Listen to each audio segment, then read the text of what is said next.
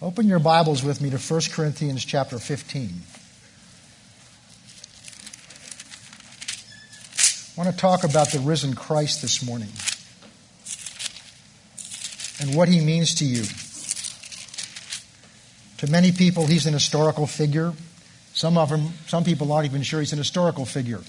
He's just someone that's taught about in church, and, but he really has no importance or relevance or meaning in my life. So, this is a day to examine what he means to you. What's your experience with him? What's your relationship with him?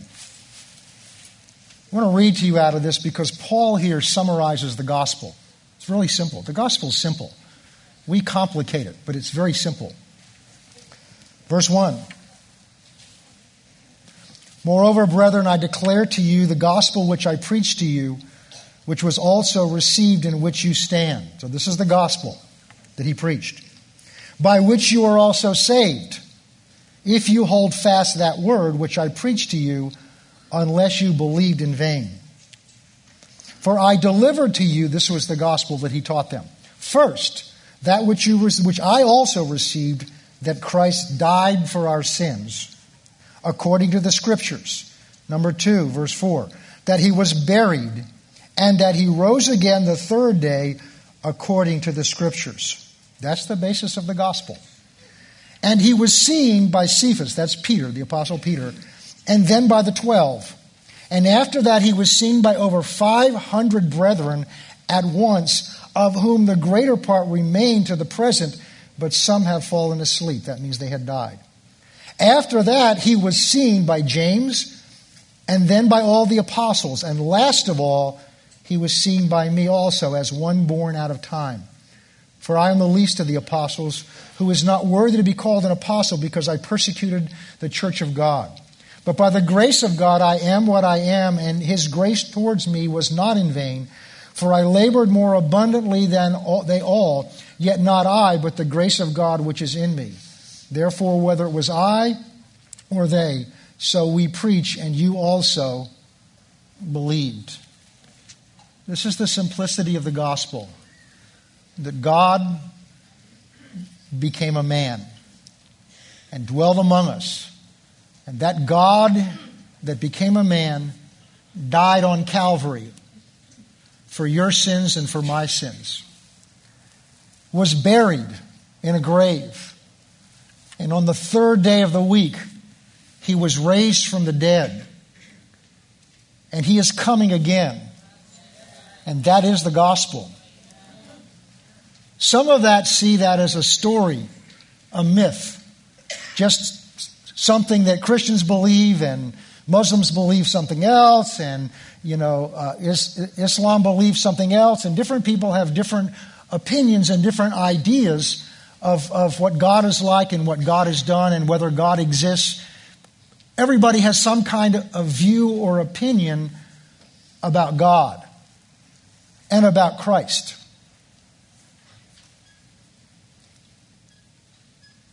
But ultimately, we're going to stand before God as He is, not as we think Him to be, not as we want Him to be, or not as we don't want Him to be, because ultimately it doesn't matter what you think or I think. The kingdom of heaven is not a democracy where we get to vote our leader in every year based on popular polls, based on what they believe about this or what he thinks about that. The kingdom of God is an absolute authority by a God who created everything. He didn't ask your permission or my permission. He didn't ask your input or my input. He didn't ask anything of us. He did what he wanted to do because he's God. And he created everything. He is the only being that exists that has the ability to create. You can't create anything. I can't create anything. The other spiritual beings, angelic and demonic beings, they can't create anything. Even Jesus himself couldn't create everything, anything. It was created through him.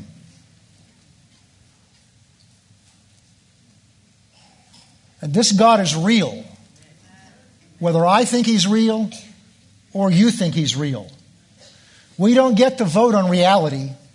Our only choice is whether to accept it or reject it.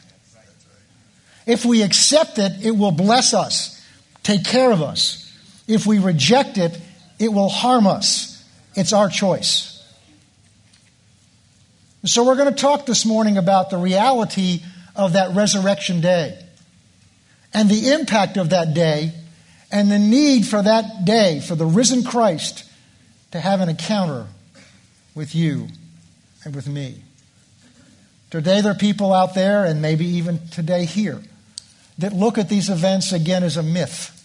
And that's the popular view right now out there, growing. Well, it's just a religious myth. I think it was Karl Marx that said religion is the opiate of the people. Basically, if there is no God, people would have invented a God because they need a God. So therefore, the only, the only God that's real is a God we've invented. The problem is that attitude has crept into the church. So we're forming images of a God the way we want him to be, not the way he is. There's a term for that in the Bible. It's called idolatry. An idol is an image you've made of what you want God to be. Whether it's made with stone or wood or plastic or it simply exists up here. This is what I think God ought to be. Instead of finding out who God really is and what God really wants to do in your life. So, for some people, this story is a myth.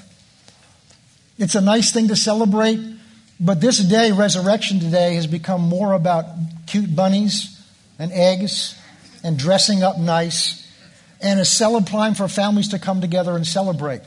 There's nothing wrong with families coming together and celebrating. There's nothing wrong with getting up and, you know, looking, dressing up and looking your very best, especially if you're doing it to come into the house of God. I'm not even saying there's anything wrong with Easter eggs. I'm not going to go to the Easter bunny.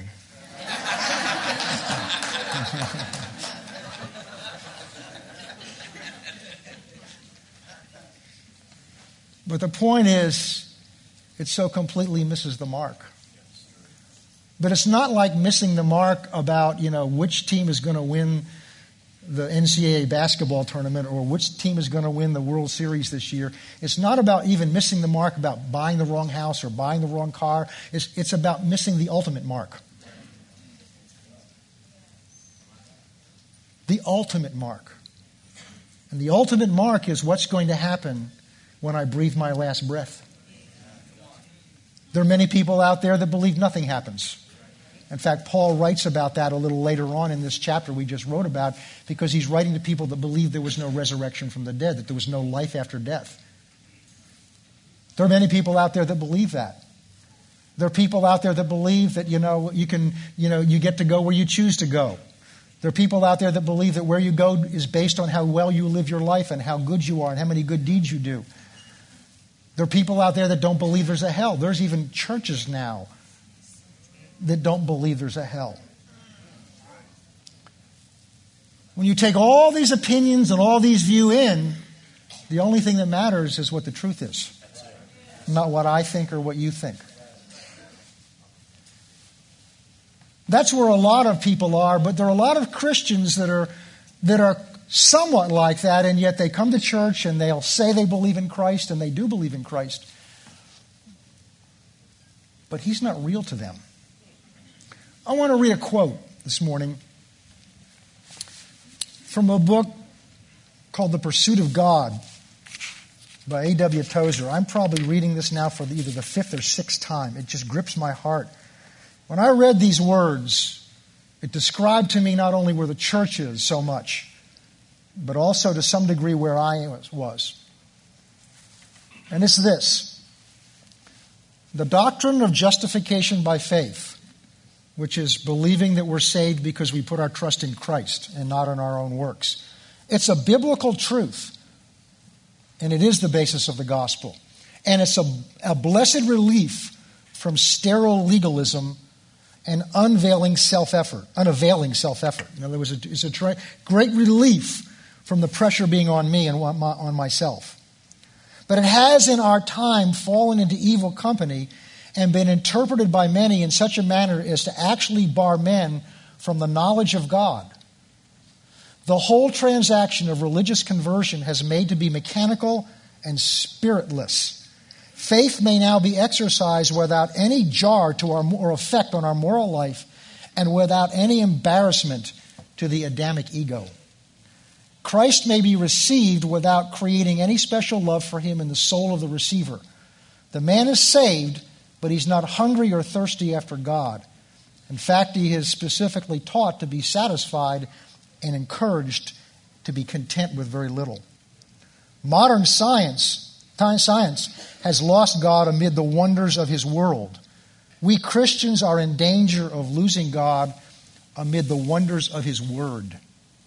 We have almost forgot that God is a person and as such can be cultivated a relationship with as with any person. This was written in 1948. How much more so today? What I believe God wants to do is to challenge us today to question where is the living Christ in our life? Not in our church, not in our beliefs, because the great majority of you today believe in the risen Christ. That's how we can sing and celebrate him today. But I believe the Spirit of God is challenging us because in the days and the weeks and the months that are ahead, what we believe is going to be tested. And if all you have is an intellectual agreement or belief in who Christ is, it's going to be very hard to hold on to that when reality around you begins to tell you that it's not real and pressure is put on you to deny what you believe.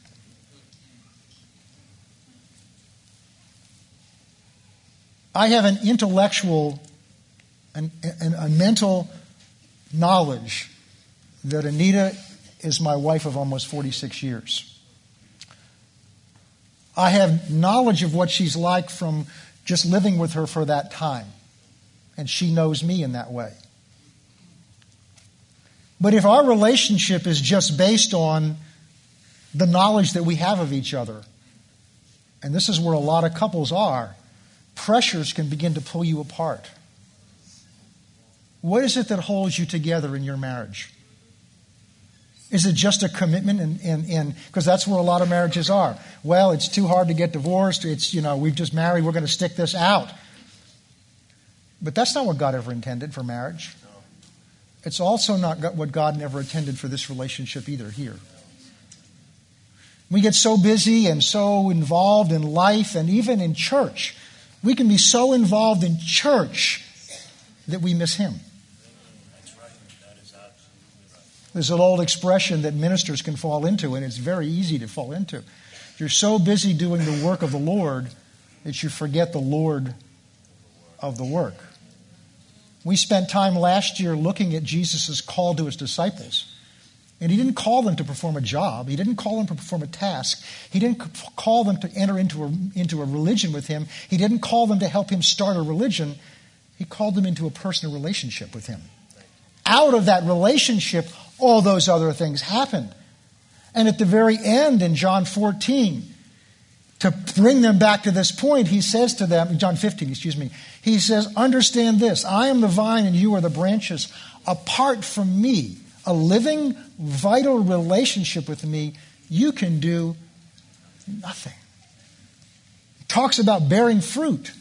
But isn't it interesting that he emphasizes to them not the end of the branch that's to bear fruit, he emphasizes to them the end of the branch that's to stay vitally connected to Him.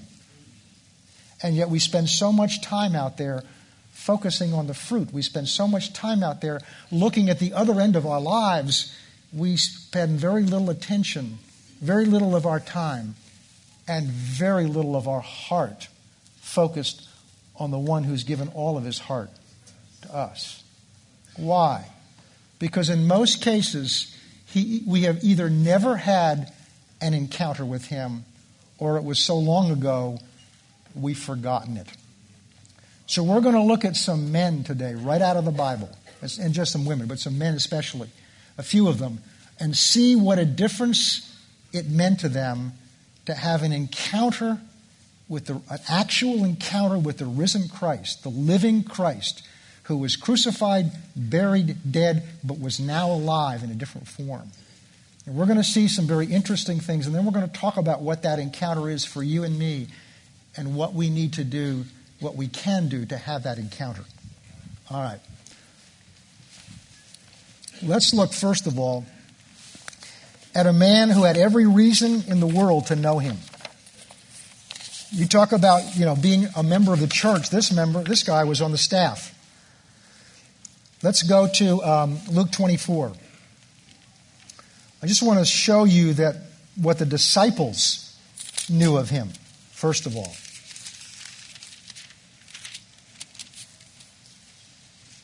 And here's the story we read a few minutes, a little while earlier, but it's from a different perspective. Now, on the first day of the week, very early in the morning, this is, of course, he's been crucified, and this is Easter morning. Certain women, they, they, came with certain women with them to the tomb bringing spices that they had prepared.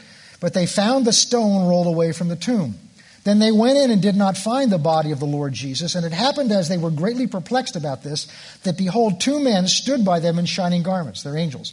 And then, as they were afraid and bowed their faces to the earth, they said to them, Why do you seek the living among the dead? For he's not here, he's risen. Remember how he spoke to you when he was still in Galilee, saying, The Son of Man must be delivered into the hands of sinful men and be crucified, and on the third day rise again? He had told them this over and over and over again, and they didn't get it. And they remembered his words. And then they returned from the tomb and told all of these things to the eleven and to the rest. And it was Mary Magdalene, Joanna, and Mary, the mother of James, and the other women with them who told these things to the apostles. Now, these apostles are his staff. They had lived with him, been with him, walked with him, trained by him. They'd seen his miracles performed. He'd even performed miracles through them, sent them out. They're the ones that came back in Luke 19, 10, 19, or 19, 10. It said, you know, Lord, even the demons are subject to us in your name. They were, God, miracles were being performed through them. So they tasted and experienced his miracles. Oh, this is good. They tasted and see the things he would do. And they had a knowledge of him to agree. They knew he was the Christ. They believed he was the Christ. And with all that knowledge and experience, that wasn't enough. Because when the test came, they all dispersed.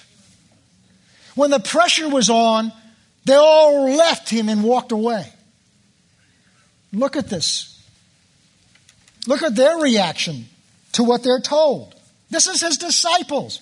Notice his disciples, these are the innermost group. Verse 11.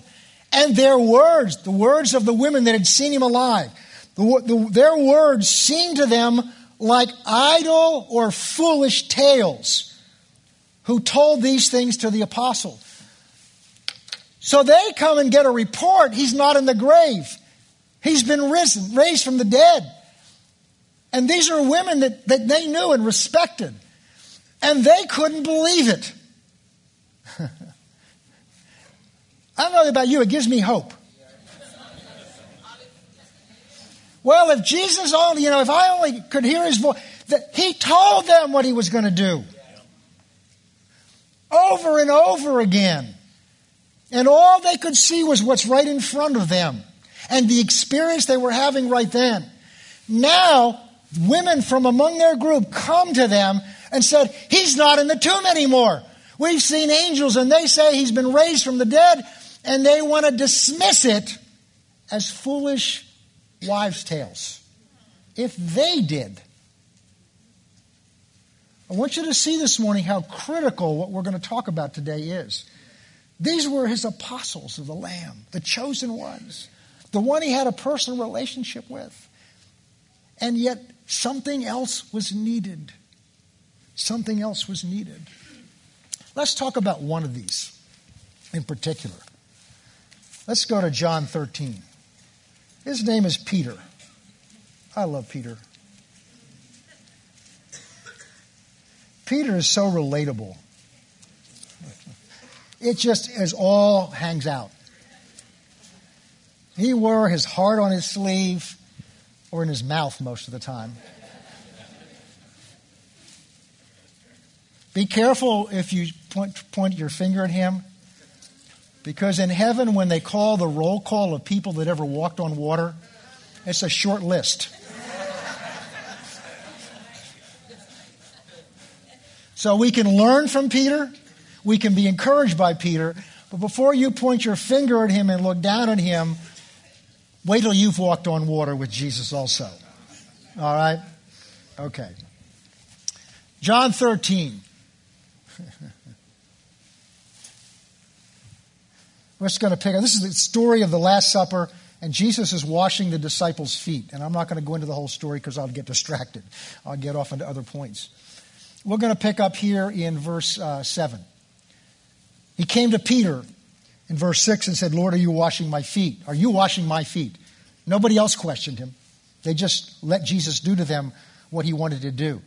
And Jesus answered and said, What I'm doing you don't understand now, but you will after this. And look what Peter does he said to him, You shall never wash my feet. He's telling the Lord what to do. Of course, we've never done that, have we? This is what I want. This is what I think ought to happen. This is my plan. This is my program. This is how I want them saved. This is what I want you to do in my family. This is what I want you to do. And Peter was doing the same thing. Lord, don't wash my feet. Look at Jesus' answer to him. He said, If I don't wash your feet, then you have no part in me. So Peter has to put his other two cents in. All right, Lord, then not my feet only, but my hands and my head. In other words, give me a whole bath. What's the point here? That he didn't understand what was going on. He was still looking at Jesus and what Jesus was doing through his natural human thinking. And Jesus was so patient with him. Let's look at another example. Because Peter was very confident in his commitment to the Lord. He was very confident in his relationship with the Lord. So much so that he was bold enough to tell the Lord what to do and what not to do. We didn't get into it, but earlier when Jesus says tries to tell them that he's going to Jerusalem to die, Peter tells him not to do that. And Jesus says, Get behind me, Satan. In other words, Satan is speaking through you. Of course, only a few verses earlier, Peter, Jesus had said, Who do you say that I am? And Peter says, You're the Christ, the Son of the living God. And he says, Flesh and blood didn't tell you that, but my Father's in heaven. So Peter, flush with the confidence that Jesus has just acknowledged how well he hears from God, he decides to hear from God again. And see, when you put you into hearing from God, a bell goes off in the other region because they say we got a live one now that thinks they're hearing so well from God. And Jesus had to rebuke him all in the space of a few verses. It's sobering to us. It's very sobering to us. Yes, all right. That's the same Peter. Let's go down to, uh, in chapter 13, to verse 36. Jesus has just said that he's going, he's going to die again. Simon Peter said to him, Lord, where are you going? Jesus answered and said to him, Where I'm going, you cannot follow me. Now, you will follow me, but you shall follow me afterwards. Peter said to him, Lord, why can I not follow you now? Peter was so confident that he was a follower of the Lord. Why can I not follow you now? I will lay my life down for you, for your sake. And I'm sure Peter was sincere and believed that with all his heart. But Jesus knew where he really was. Aren't you glad God knows where you really are? Don't be afraid of him that he knows where you are because he's not going to hurt you. He wants to bring you to where you need to be.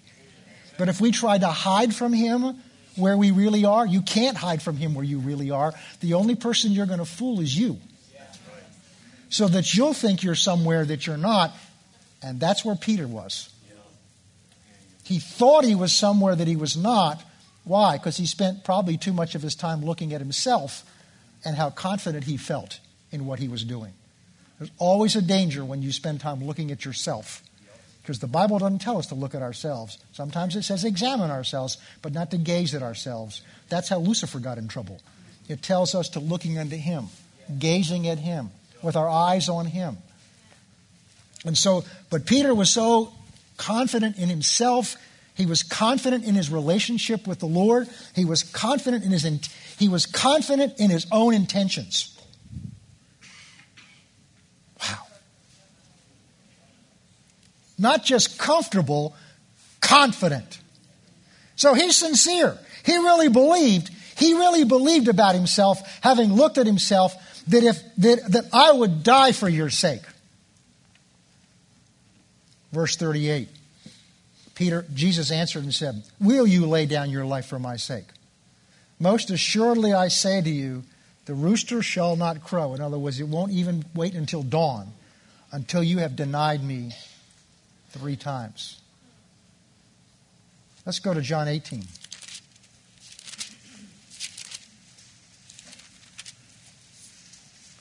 Jesus has now been arrested. Oh, by the way,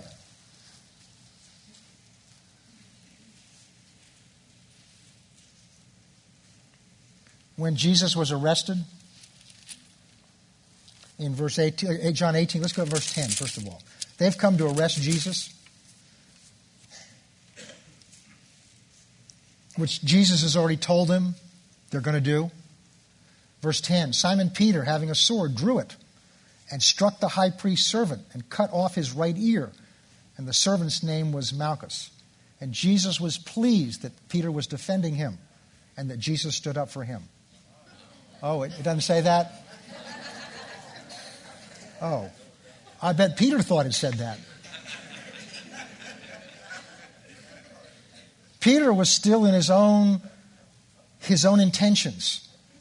Someone was coming to take his Lord away and he was going to defend him to the death, or at least to the other guy's right ear. Look what Jesus says in verse 11. Jesus said to Peter, Put your sword into its sheath. Shall I not drink the cup which my Father has given me? See, when we bring what we think is good, what we think is good, what we think is right, into this relationship with the Lord, we will get off track. That's what Peter's doing here. He's going based on what he thinks is right, what he thinks is good, what he thinks ought to happen. And he is completely wrong because his heart is not on what is God's will and what is God's plan in this situation. And I don't care how good our intentions may be, I don't care how much we may love the Lord, when we get mixed into what we do, what we think ought to happen, what we think is right, we're doing the exact same thing Peter did, and we will interfere with the plan of God. Jesus says, Put your sword away. Shall I not drink of the cup that my Father, in other words, shall I not complete what my Father has given me to do? Peter still didn't understand it. And yet he was full of confidence that he was walking with the Lord and what the Lord wanted. All right. We're going to put you back together before we're done here but sometimes we need a little surgery. All right, let's go down now to verse 15. Now Jesus has been arrested. He's now at the high priest's house, in, out in the courtyard of the high priest. Simon Peter, Peter followed Jesus, and so did another. We'll find, we won't going to find out later on. If you read further on, you'd find out it was John who's writing this gospel. Now the disciple was well known to the high priest and went with Jesus into the courtyard of the high priest. But Peter stood at the door outside. Then the other disciple, who was known to the high priest, went out and spoke to her, who was kept the door, and brought Peter into the courtyard now. Then the servant girl who kept the door, this is a servant girl, said to Peter, Oh, you are not also one of this man's disciples, are you? And he said, I am not. To the Lord he said, I will die for your sake faced with just acknowledging him to a servant girl, he said, I don't know him. What was different? It was one thing to be sitting in that upper room when it was just the disciples and everything was going well. It was one thing to sit up there and say, I love you. I'll die for you. I'll go to the ends of the earth for you. Tell me where to go and what to do, and I'll do it. Let's put it down. It's one thing to sit in church where everything's friendly. We all basically believe the same thing. We shout at the same things and sing the same songs and love, you know, hug one another. It's one thing in here to tell the Lord how much we love him and what we'll do for him. But now the scene has changed. No longer in friendly situations. In that upper room, Jesus was clearly in charge. He was clearly Lord. He was clearly operating in authority. But now something's happened that totally changed how things looked to him. What's changed is that Jesus now looks as if he's no longer in charge because now suddenly he's dropped his he dropped his authority and he has allowed them to arrest him. He says to Pilate, when Pilate says, "Don't you understand? I have the authority to save your life or to take your life." And Jesus, the only time Jesus opened his mouth at that point, he says, "You have no authority that has not been given to you from my Father in heaven." Jesus was in complete control, but now it didn't look like it. Why? Because he was carrying out the plan that for which his father had sent him here. But to the disciples who didn't get this yet, this looks like everything's falling apart. Our leader's been arrested. He's being falsely accused and he's not defending himself. So Peter's security was in the circumstances of his life. And my concern for the church today, as well as for myself, is because we've had it so easy.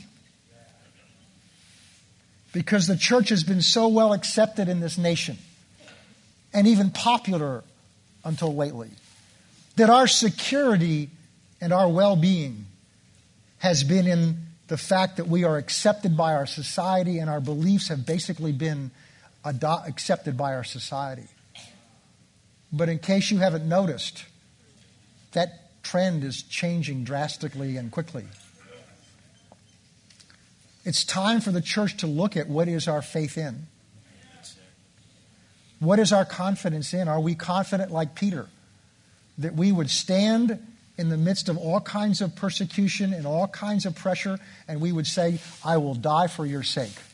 If our confidence is in our own commitment, we are just where Peter was. But God's so gracious. He will work to show you where you are so that you can make the change and adjustment and you, he can and we're going to see what it is that made a difference in Peter. All right. So that's the first time. Let's read on. To a servant girl. To a servant girl.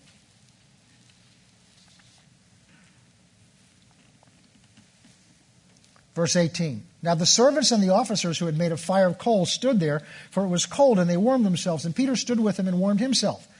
Then the high priest asked Jesus about his disciples and his doctrine. And Jesus answered and said, I spoke openly to the world. I always taught in synagogues and temple where the Jews will always meet. And in secret I have said nothing. Why do you ask me? Ask those who've heard me and what I said to them. Indeed, they, they know what I said. And when he had said these things, one of the officers who stood by struck Jesus with the palm of his hand, saying, Don't answer the high priest that way. And Jesus answered him and said, If I have spoken evil, bear witness of the evil. But if well, why do you strike me? And Annas sent him bound to Caiaphas the high priest. Now Simon stood and warmed himself. Therefore they said to him, Are you not also one of his disciples, aren't you? And he denied it and said, I am not. And one of the servants of the high priest, a relative of him, whose ear Peter had cut off, said, Didn't I not see you in the garden with him? And Peter denied again, and immediately a rooster crowed. I think it's in Luke's account. It says Jesus looked over and saw him.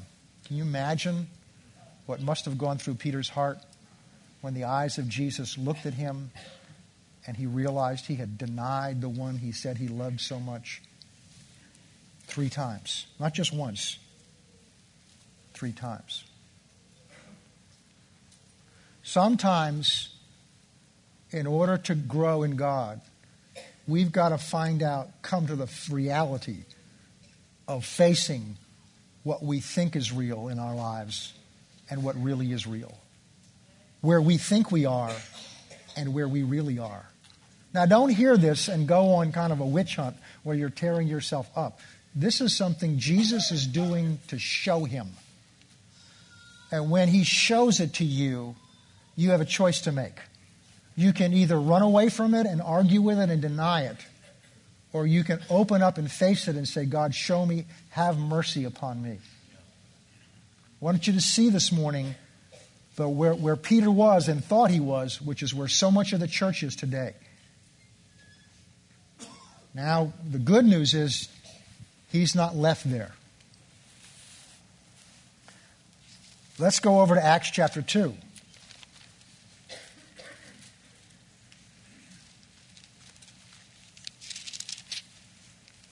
Now, what's happened between what we just read in Acts chapter 2 is what I read to you out of Luke, which is where Jesus, they've now seen him risen.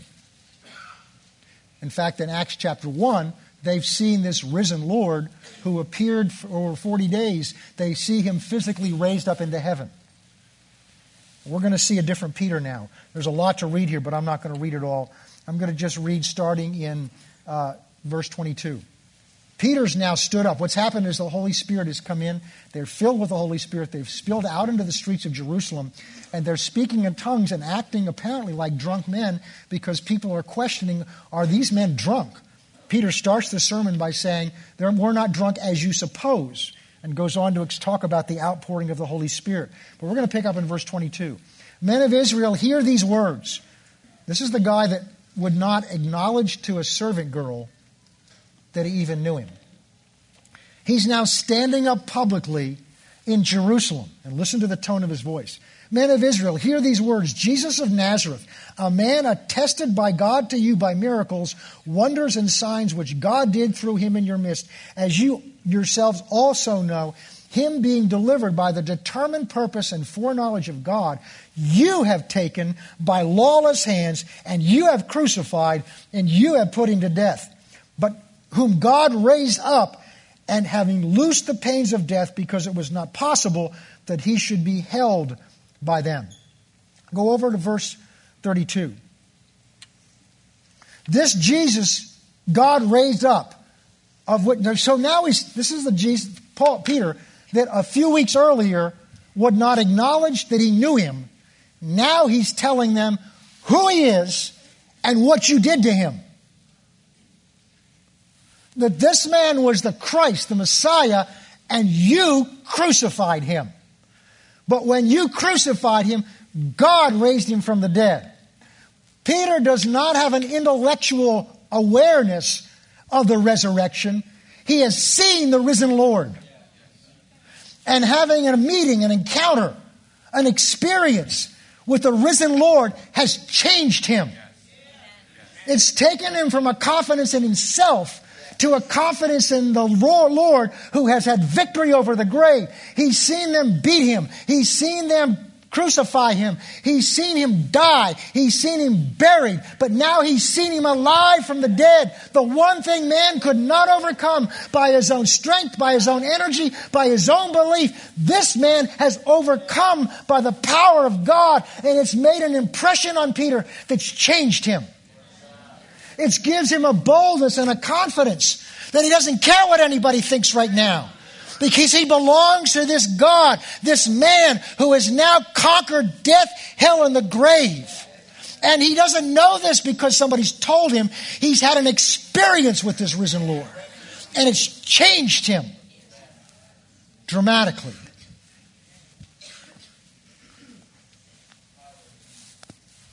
I want to show you how much has changed him.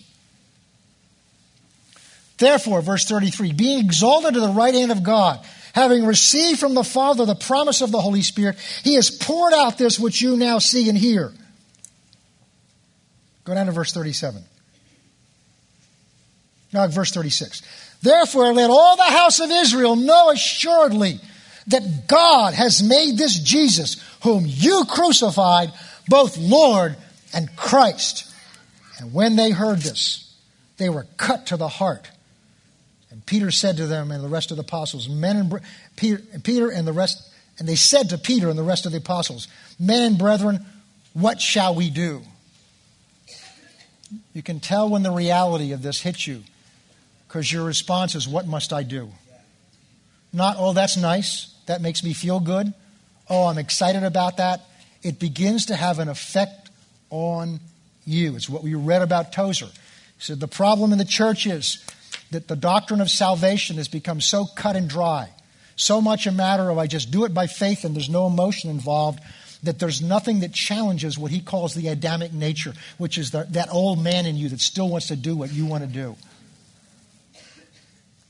When we can say, Well, I gave my life to Christ, we forget we don't even know what those words mean.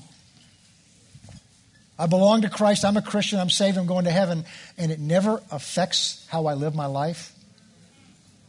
There's something wrong. The book of James talks about that. All right.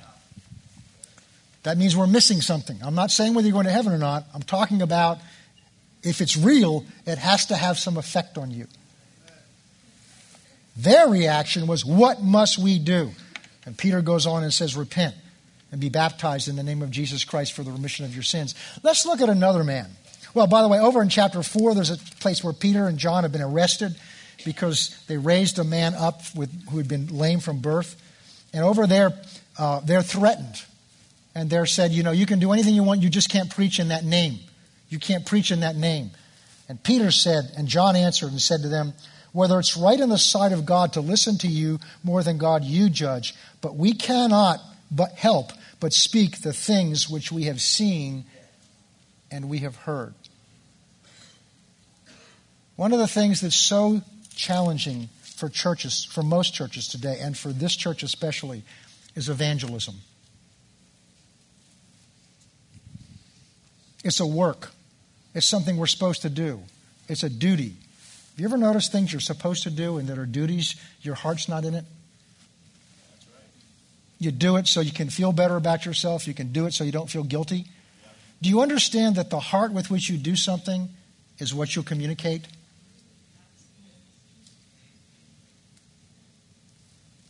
But I noticed around here back in 2004 when the Red Sox finally won a pennant, a World Series you didn't have to, now people, Red Sox fans, it's, ne- it's important for you to tell people you're a Red Sox fan. It's important for you to tell people that the Red Sox, just after 86 years, finally, finally, finally won a World Series. You didn't have to tell them to do anything. Why? They had experienced something that so impacted them they couldn't keep quiet about it. Why hasn't our Lord, who has conquered death, hell, and the grave for us,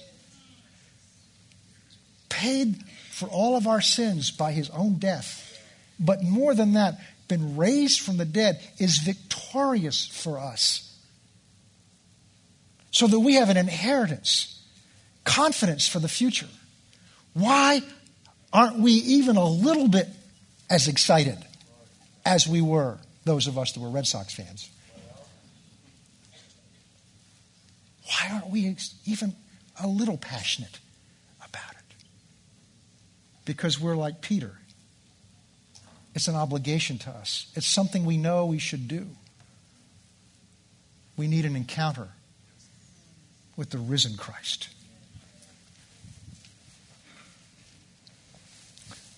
Acts chapter 8. Now, we've been talking with Peter about a man who was part of his staff, knew him, walked with him, was taught by him, trained by him, and still didn't get it until he had an experience with the risen Christ. Now we're going to look at a very different man, highly educated. This man was not one of, one of Jesus' believers. In fact, he was just the opposite. And it's Saul of Tarsus. Acts chapter 8, verse 1. Now Saul was consenting to his death, that's Stephen's death. At the time, a great persecution rose against the church, which was at Jerusalem, and they were all scattered throughout the regions of Judea and Samaria except the apostles. And a devout, man's, a devout man carried Stephen to his burial and made great lamentations over him. As for Saul, he made havoc of the church, entering every house, listen to that, dragging off men and women and committing them to prison.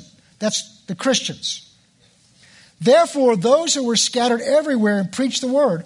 And then Philip went down. Let's see. Uh, okay, Philip went down. Let's go down to Um,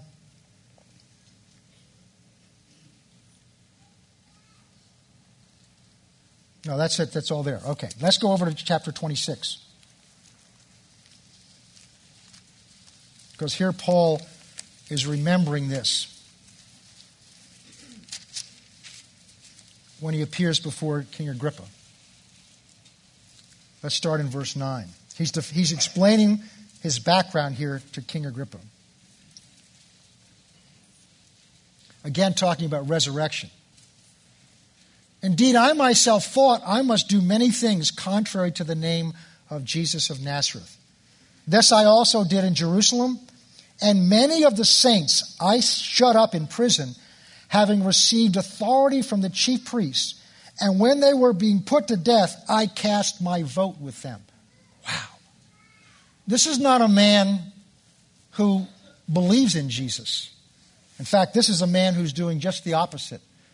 All very sincere, very passionate for the law and the old established way of doing things to the point that this new sect, this new religion, he was doing everything he could to stamp it out. Why? Because he believed that this Jesus that they talked about was, an, was, was really a myth. He, was, he lived and he died, but he believed that he was just one of many people that had come and pretended to be the Christ, the Messiah. The Jews believed there was a Messiah coming. The problem most of them had was they did not understand uh, Isaiah 53, which says that that Messiah had to suffer before he delivered them. And so all, the simple issue with Paul is he does not believe that this Jesus is the Messiah. Therefore, if he's not the Messiah, he's a heretic. He's a blasphemer. He's everything that Caiaphas and Annas said about him, and he's dead, but now we've got to stop this out. We've got to persecute it, in fact, to the point of putting it to death because it's blasphemy, because this man said he was God. I want to show you how sincere Paul was based on what he believed about who Jesus is. That's the whole issue to Paul. Because he didn't believe Jesus was who Jesus said he was, it changed everything Paul did with him. And so he's going from house to house, dragging husbands and wives out, out from their children, taking them to be arrested, and then eventually to be executed and devoted for their execution. Passionate, but in the wrong direction believing all the Old Testament law, believing all the Old Testament prophets, believing everything that the Bible said up until that point about the Messiah. The only thing he missed was who the Messiah was. But God. Aren't you glad, but God? Because that's where many of us were. And there may be some of you here this morning that's where you are. You may not be out persecuting the church, but you don't believe that this stuff is really real. It's religion, it's what you do in church, and that's why we go to church because it's a good thing to do, but it's not has no effect on my life. I mean, the stock market, my job or lack of job, what's going to happen with, uh, with all these budget cuts, all that stuff is what's real. That's what really impacts my love, life. But this stuff that's in that book, that's a, that's a nice thing. It's a religious thing that makes us feel better, maybe, but it doesn't impact my life. It has no reality beyond those pages and beyond a service or beyond, you know, listening to, to Christian music. It has no reality. Therefore, I've got to go get into my life, take care of my life, solve the problems in my life, hope that somewhere, somebody out there is going to come up with an answer to straighten some of this stuff out. But I don't have a lot of hope about that. But I don't want to admit that to myself because then there's no hope. And that's where so much of the people out there in the world are. Maybe some of you this morning are there.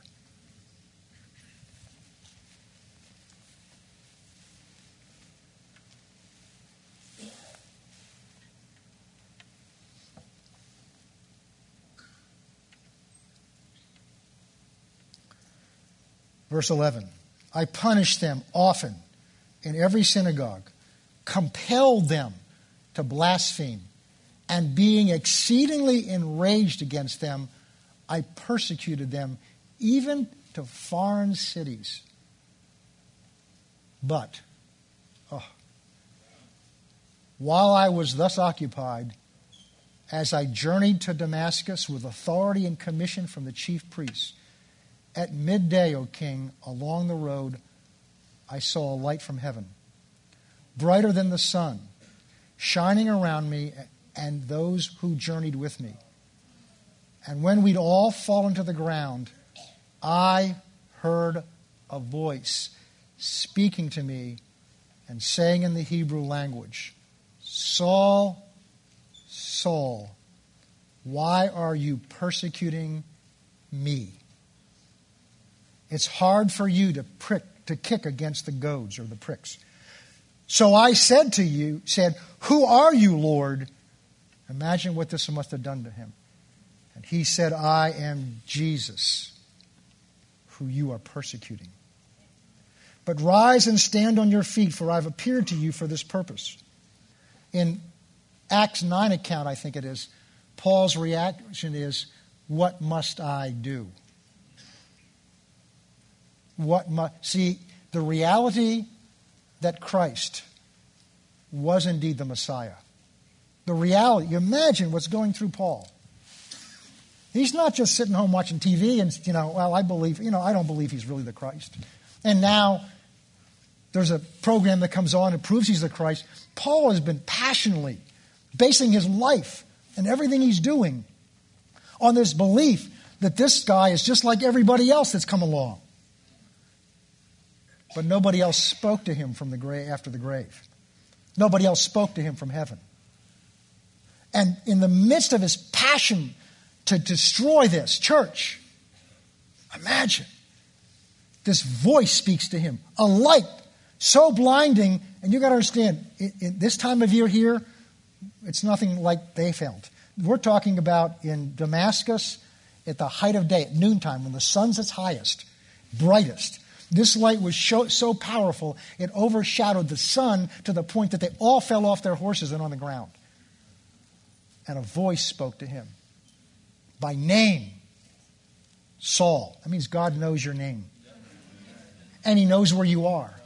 Saul, Saul, why are you persecuting? Notice he didn't say my church. Why are you persecuting me? And Saul's reaction, because he was not Paul yet, Saul's reaction was, Who are you? I am Jesus, who you are persecuting. Wow. Imagine what must have been going on in Paul's mind.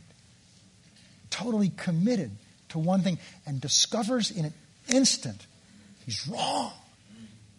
Not about his passion, but about who this Christ is. And it changed his entire life. He goes on into the city. He's blind for three days. For three days, he doesn't eat or drink, not because he was called to a fast. He's trying to sort out what's going on here. He's in shock. Jesus sends a prophet to him to lay hands on him and to speak to him. And then Saul immediately, if you go into Acts account, goes out and starts talking about who this Jesus is. They have a little trouble accepting him. But he goes out with the same passion he had before. He knows, goes out telling who this Christ is. Why? He's met him. He isn't a religion, a theory, a concept, a myth. He's a real risen person who called me by my name, knew where I was, and has something for me to do. An encounter with the risen Lord what so many of us are missing. Why he's not real to us. Oh, he's real in theory, but he's not a reality in our life. He's not the consuming desire and passion of our life. You read some of the saints of old, and oh, they pour their heart out about their love for him. Where is our love for Him? Where is our love for Him? When we have a time for prayer, that's when you find out where people's hearts are. Because in prayer, you don't get anything back, it's a relationship with Him. It's easy to do the outward things in church, it's the inward things. It's the inward things that reflect the heart. And what is the one thing God requires of us? We're so busy coming up with rules and regulations, and we need to do this, and got to do this, because God wants us to do this. It's really simple. It's really simple. You shall love the Lord your God with all your heart, with all your might, with all your soul. And you shall love your neighbor as yourself. On these two hang all the laws, the whole Old Testament, the whole Bible. All that God wants is us to love Him with all our heart. Not our mind, that's involved, but with our heart. With our heart. With our heart. God didn't just save you so that you don't have to go to hell. That would be wonderful if that's all it was. But it's so much more. He saved you to enter into a relationship with Him. But our idea of God is He's somewhere way up there, somewhere off. How can I relate to someone I haven't seen? How can I have an encounter with someone that I haven't seen? I want to read something to you and then I want to read to you what an encounter with Christ does for you. First of all, it proves to you he's real, that he's not just a doctrine or an historical figure. Secondly, it changes your relationship with him. Doing what he wants us to do, doing the things, reading our Bibles, coming to church is no longer an obligation. It's what helps me to know him better. It changes our motives from duty to obligation, from duty and obligation to love and desire. Jesus obeyed his Father because he loved him, not because he had to, because he loved him. When he begins to satisfy you, when this relationship begins to satisfy you, it becomes in you a fountain of living water. John 4, Jesus talking to this woman at the well of Samaria says, If you knew who I was, you would ask of me, and I would give you living water. And if you drank of that living water, then it would become in you a well of water springing up unto eternal life.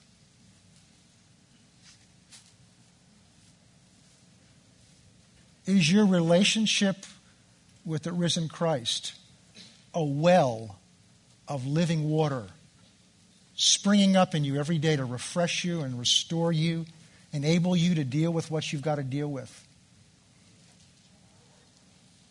Or is the well dry? Or more likely, as Jeremiah tells us in verse, chapter 2, verse 12, for my people have committed two evils. Number one, they have forsaken me, who am the fountain of living waters. And number two, they've cut out for themselves cisterns, broken cisterns that cannot hold water. The difference between a well and a cistern a well is a source of water springing up fresh every day. A cistern is a container that you put out there to catch what water just happens to come by or flow, rain into it, and it gets stagnant in there. It's what you have held, it's the container you hold and you control. And he says, and your cisterns are broken, they can't even hold the water. What's your life like right now? What's your spiritual life right now? Is it dry? Is it empty? Because when it's dry and empty, we fill our lives up with all kinds of activity and things so that we don't have to acknowledge how empty we feel inside. Months ago, I shared my testimony. One of the crucial parts of it was a night, in a winter night, where it had just snowed. I wasn't saved, my wife wasn't saved. I was a very successful lawyer in Boston at the time, making more money than we could spend. Very nice house, ideal family, everything was perfect.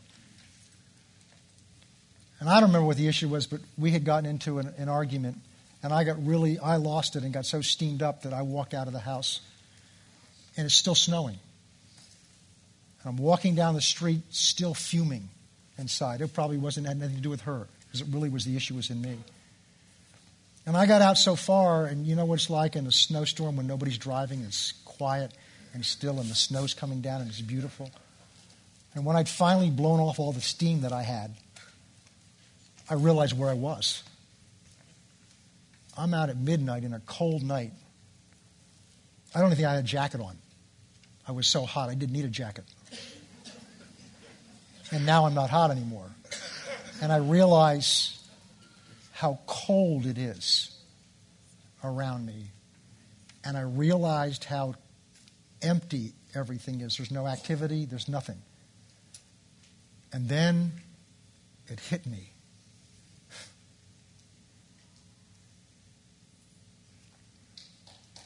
I was colder and I was emptier on the inside than it was on the outside. That was the beginning of God working in me. I had to come to find out where I was and face where I was. I had such a busy schedule, important schedule, dealing with big clients, all kinds of things that made me feel good about myself. Outwardly successful family, beautiful house, all that made me feel good. But it kept me from looking inside and realizing how empty I was. Where are you today? Inside. There's only one answer. It's an encounter with the living Christ, the risen Christ. So, how do I have one? If I've come to Christ, given my life to Him, how do I have one? Sometimes it's an experience like Paul or Peter, but many times it's not that dramatic. Many times you have to seek Him.